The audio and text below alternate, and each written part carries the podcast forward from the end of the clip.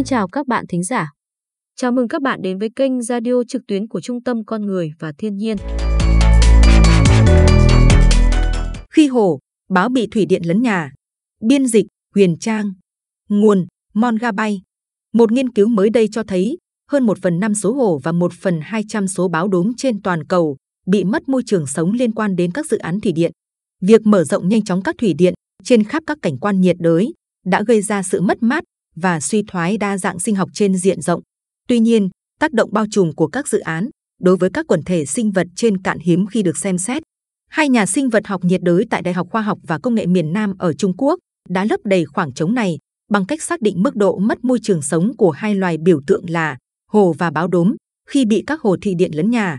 Hai tác giả đã sử dụng dữ liệu được công bố về mật độ dân số và sự phân bố toàn cầu của hai loài để tính toán diện tích môi trường sống bị mất cũng như số lượng cá thể bị ảnh hưởng bởi các hồ thủy điện hiện có và các dự án đang được quy hoạch.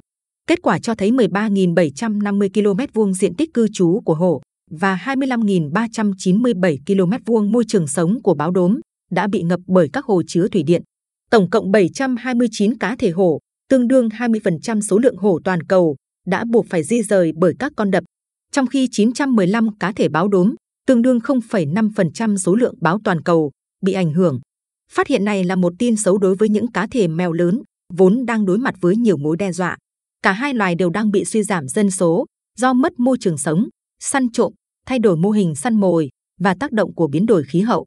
Hiện báo đống bị xếp vào danh sách gần bị đe dọa trong sách đỏ của Liên minh Bảo tồn Thiên nhiên Quốc tế với khoảng 173.000 cá thể còn lại. Trong đó, gần một nửa đang cư trú tại bờ Gia Xin.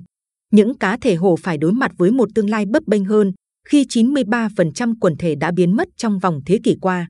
Nhiều quần thể ở Campuchia, Lào và Việt Nam bị tuyên bố tuyệt chủng cục bộ trong những năm gần đây. Ước tính, hiện thế giới chỉ còn 3.200 cá thể hổ hoang dã. Những kẻ săn mồi hàng đầu này đặc biệt dễ bị tổn thương khi mất môi trường sống vì chúng cần không gian rộng để tồn tại lâu dài. Tuy nhiên, tác động của các dự án thủy điện không chỉ giới hạn ở dấu vết của các hồ chứa. Việc mở các tuyến đường tiếp cận, xây dựng đường dây truyền tải cũng làm chia cắt, suy giảm môi trường sống của hai loài này. Càng đáng lo hơn khi các đề xuất xây dựng thủy điện trong tương lai chỉ ra rằng số lượng đập được quy hoạch ở khu vực môi trường sống của báo đốm cao gấp 10 lần so với môi trường sống của hồ. Hơn 300 trong số các dự án thủy điện trong tương lai này nằm ở bờ Gia Xin.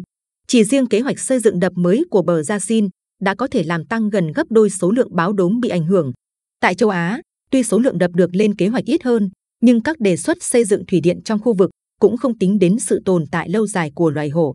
Hầu hết các con đập được quy hoạch đều trồng lấn lên các cảnh quan cư trú của hổ, bao gồm các khu bảo tồn và khu rừng phức hợp ở Bhutan, Nepal và hệ sinh thái ở Sumatra, Indonesia. Nghiên cứu cho rằng các dự án tương lai này có khả năng làm chật bánh tuyên bố Saint Petersburg về bảo tồn hổ năm 2010. Trong đó, các bộ trưởng từ 13 quốc gia còn quần thể hổ hoang dã tại thời điểm đó đã cam kết thực hiện mọi biện pháp nhằm nhân đôi số lượng hổ hoang dã vào năm 2022. Theo tác giả nghiên cứu, xây dựng quá nhiều đập có thể dẫn đến những hệ lụy to lớn hơn.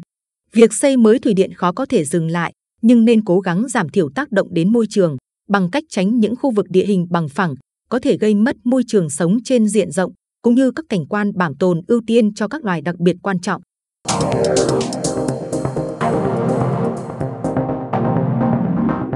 Xin cảm ơn các bạn đã lắng nghe. Mời các bạn đăng ký kênh Radio để nghe thông tin cập nhật hàng tuần từ chúng tôi.